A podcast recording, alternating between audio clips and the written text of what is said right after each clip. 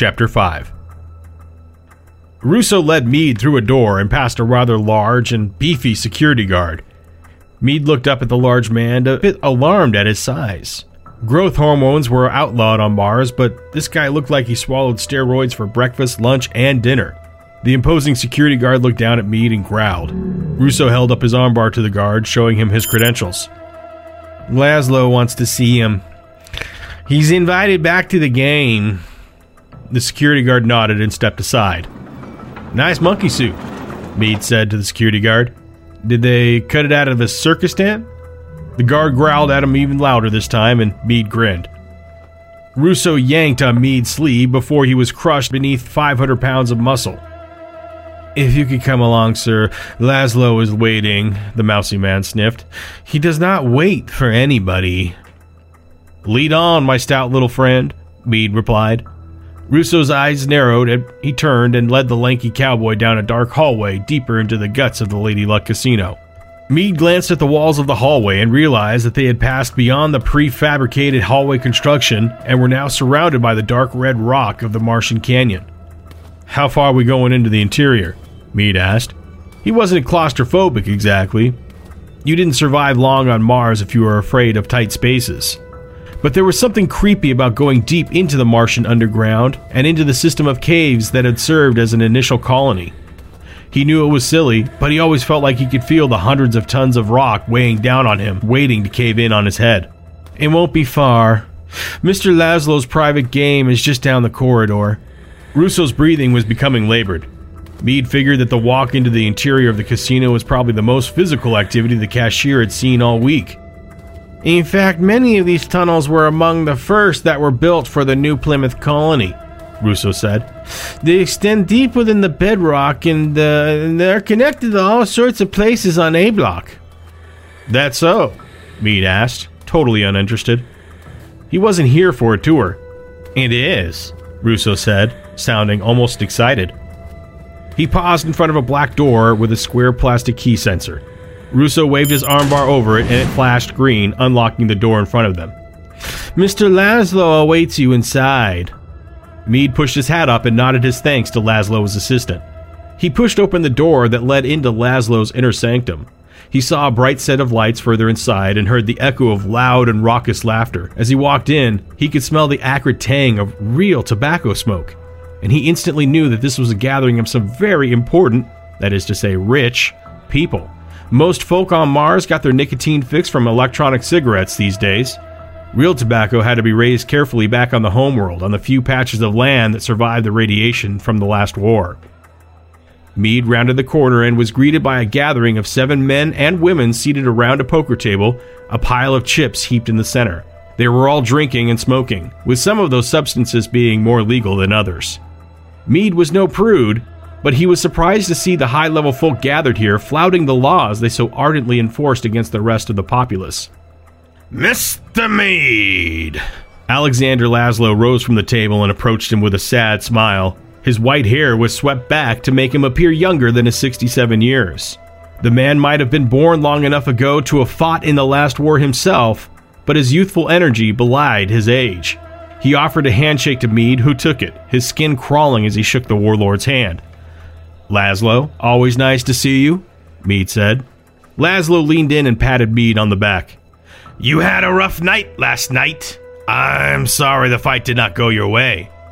He smiled, his lips peeling back, exposing a set of white teeth. Then again, if it had, I suppose I would owe you a lot of money. So I may not be that sorry. the warlord tossed his head back in laughter and the group joined in. Meade noticed Laszlo glance around to see which of his associates had found his joke as funny as he did. He ignored the dig and shrugged. Ah, I find things generally shake out how they're supposed to. I was unable to attend the match personally, but my men tell me that you put on quite the show. Laszlo grinned, his thin lips spreading again into a broad smile. I imagine you'll find yourself inundated with offers to go work for one of my brethren. Perhaps I may even be able to convince you to work for me. I like working for myself, Meade replied evenly. I'm only sorry I missed out on an epic payday. Laszlo nodded. Yes, I heard you took out a rather large wager on yourself. Losing stings twice as badly when it doesn't pay out like that. I would imagine that's quite a difficult prospect for a man in your position. Runabouts make their way in the world just fine every day, Laszlo, Meade drawled. I have to admit, I did not expect you to pay me off so soon. What I know of runabouts is admittedly limited. However, as I understand it, there are not many opportunities for you people to make money. Especially without a secure card installed on their arm bars. This came from the man sitting immediately to Laszlo's left. Meade recognized him immediately. It was William Hugh, Chief of Security for Ambassador Corcoran. I make do, Meade said, addressing the coalition officer. Yes, but how exactly do you make do? The officer's eyes narrowed, examining Meade. Eh, a little of this, a little of that, Meade replied. I'm a fair hand at poker myself. Ah, how wonderful, Laszlo said. We were just about to begin another round ourselves. You know, I may not be the biggest fight fan, but I do enjoy the mental judo required to play cards. I find it to be much more rewarding than two brutes attempting to beat the brains out of each other. Uh, with all due respect to your chosen profession, of course. Zero G fights are a bit more graceful than that, Meade replied. Well, you have certainly proven your worth as far as those are concerned, Laszlo said. Would you perhaps like an opportunity to regain what you lost and prove yourself in another way? Meade rubbed his neck while at the same time activating the virus Sarah had given him. He was rewarded with a nearly inaudible beep, indicated that the process had started. Bringing his left arm down, Meade glanced at the display. It indicated that he needed to remain near Laszlo for the next several minutes in order for the hack to be completed. He swore under his breath. He didn't know it would take that long. Uh, I'm not sure I follow, Meade said, trying to stall for time. Laszlo indicated the poker table in front of him. You lost out on quite the payday due to circumstances beyond your control. I like to give you the opportunity to win that payday back. Meade cocked his head. Less than you're willing to extend me another credit line, I'm fairly certain I ain't got enough to buy in with you high flyers. Laszlo shrugged. You still have the 50,000 I loaned you, yes? Meade nodded. Then I see no reason for you to miss out on another chance to win your payday. I believe in rewarding those who work hard, and your fight was one for the ages. What's the catch? Meade asked. No catch. Laszlo's eyes gleamed. If you find yourself stuck another 50, I'd be more than happy to work with you to find ways to pay off your debt to me. Uh, but how? Meade didn't like the way the conversation was turning, but he had little choice. He needed time for Sarah's virus to do its thing. Runabouts need ways to make money on Mars, Laszlo said lazily.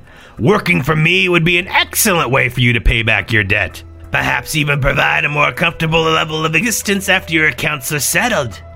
Meade's eyes narrowed. He could smell a setup from a mile away, but again, he had no choice. If he said no to Laszlo's offer to join their game, he'd be ushered out immediately after paying him off. If that happened, the data download and format wouldn't finish, and Sarah would have spent all that money for nothing. I keep what I win? Meade asked. We are all honorable men around the poker table, Mr. Meade, Laszlo replied. Meade glanced down at the readout on his armbar. Still three minutes to go. Deal the cards. Meade snapped. Laszlo crowed in celebration, and the people at the table made room for Meade, who sat down and swept the balance of his account onto the table. Virtual chips spilled out, began stacking up in front of him, but when he looked at his pile compared to what the rest of the players had, it was incredibly small. You really think you can do some damage with that tiny, limp little pile? A woman in green and black scoffed at him. Rule number 11 it ain't how much you got, but uh, how you use it. At least that's what my ex always used to tell me, Meade said with a grin. She scowled back at him and turned her attention back to the table where the next hand of cards was being dealt. Meade's first card landed softly in front of him and he peeked at it. The King of Spades. Not a bad start. The second card was dealt and it was another king. Two kings. He was off to a very good start. He was first to act and he decided to open strong.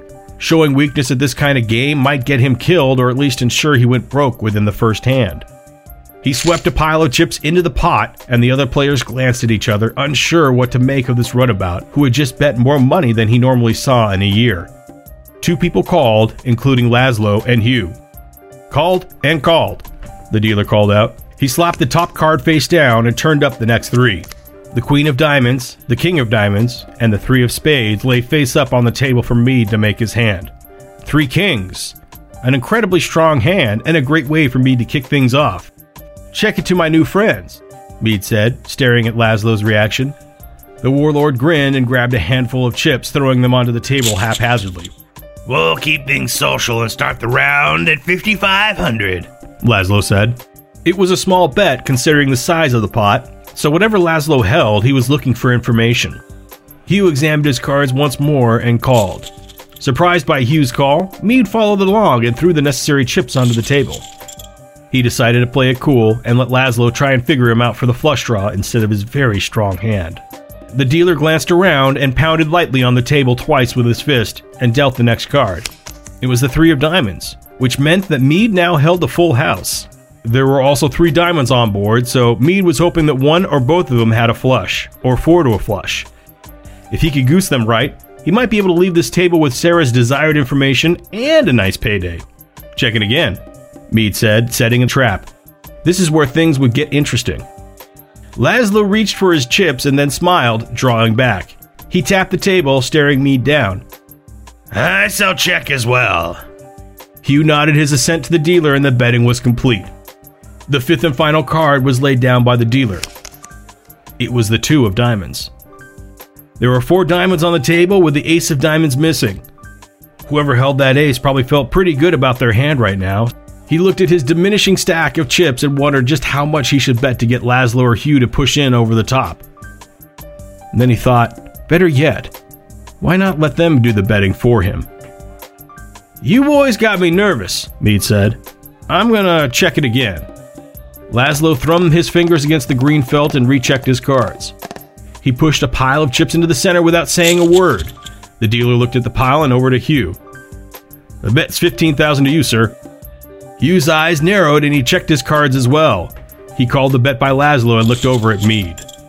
Meade felt as if his insides were doing somersaults. This was it.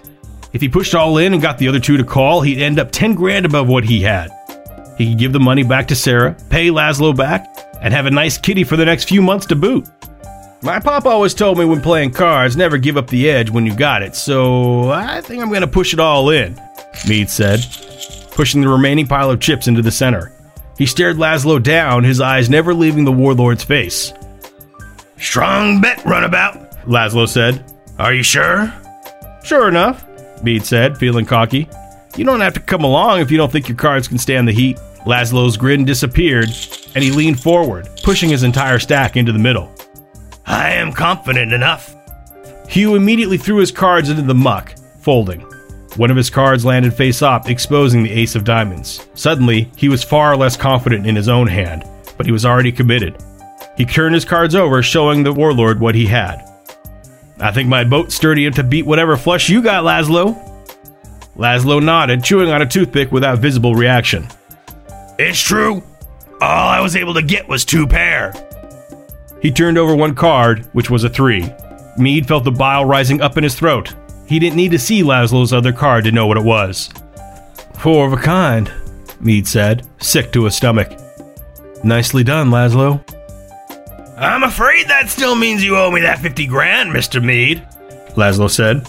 If you have no objection, Laszlo raised his armbar and offered it out to Meade. I'd appreciate it if you would. He stopped suddenly, staring back down at his armbar's display. Meade's eyes widened and he jumped up, knocking the chair over. Well, fellas, I do hate to dump my chips and leave, but I believe they're playing my song. You are not going anywhere, Laszlo said coldly, still watching his armbar. The display was fuzzing in and out as the data on it was being eradicated by Sarah's program. What fresh hell is this? Meade swallowed and began looking for ways to escape. Unfortunately for him, the huge behemoth that guarded the door had come into the room and was looming menacingly over Meade. He seized Meade's shoulders, holding him in place. It would seem my armbar has been infected by a rather potent virus, Laszlo said, his gravelly voice grating on Meade. Is anyone else suffering this issue? The rest of Laszlo's party checked their armbars and shook their heads. Hugh stood, his eyes narrowing as he stared at Meade. He grabbed Meade's armbar roughly. Easy there, friend, Meade cried out. He's downloading and formatting your armbar. Hugh said, panic evident in his voice. Laszlo stood and growled. Kill him! Meade glanced around and grinned. He squeezed his fist, and the room exploded in a blaze of light and sound. The concussion grenade he had been holding hadn't been difficult to conceal under his duster, but it had been a trick and a half to palm it. The confusion brought on by his distraction was the only break he was going to get, and he needed to maximize his advantage. He sprang at the large security guard, swinging squarely at his jaw, hoping his hardest hit would lay out the mammoth man. But it didn't. Oh, Jesus hell, Meade said. The security guard roared in frustration as he grasped blindly for Meade. He caught him by his arm and yanked, nearly tearing it out of his socket. Meade cried out in pain and fell to the floor. The guard recovered and turned to where he had thrown Meade, standing over him, breathing hard. He wasted no time and kicked the guard in the knee as hard as he could. That time, it worked. The huge man fell to the floor like a building collapsing in slow motion. Meade even half expected the ground to shake when he hit the ground. The rest of the poker party had gathered their wits and were aiming their armbar weapons at Meade. He didn't wait for them to fire the first shot as he grabbed his grandfather's FN 57 pistol out of its shoulder holster and fired several shots back at him. None of the bullets hit their mark, but the distraction was another good start.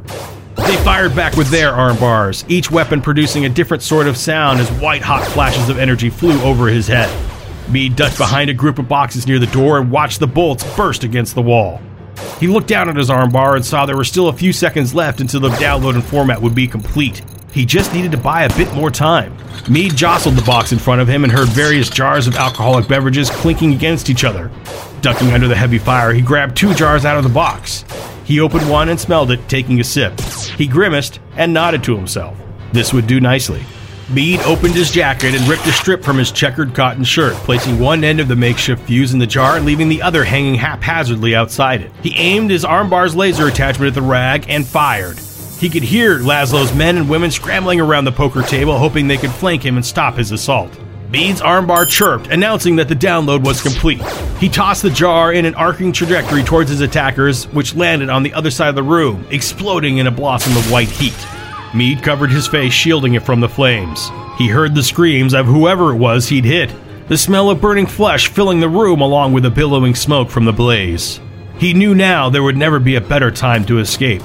He threw open the door and ran down the hallway, nearly bowling over Russo, his green visor flying off his head. Sorry about that, Meade called back. Even on the run, it couldn't hurt to be polite. The sound of a dozen arm bars firing echoed behind him. Meade ducked down the corridor, trying to dodge the heavy fire. Maybe he should put manners on hold until people stop shooting at him.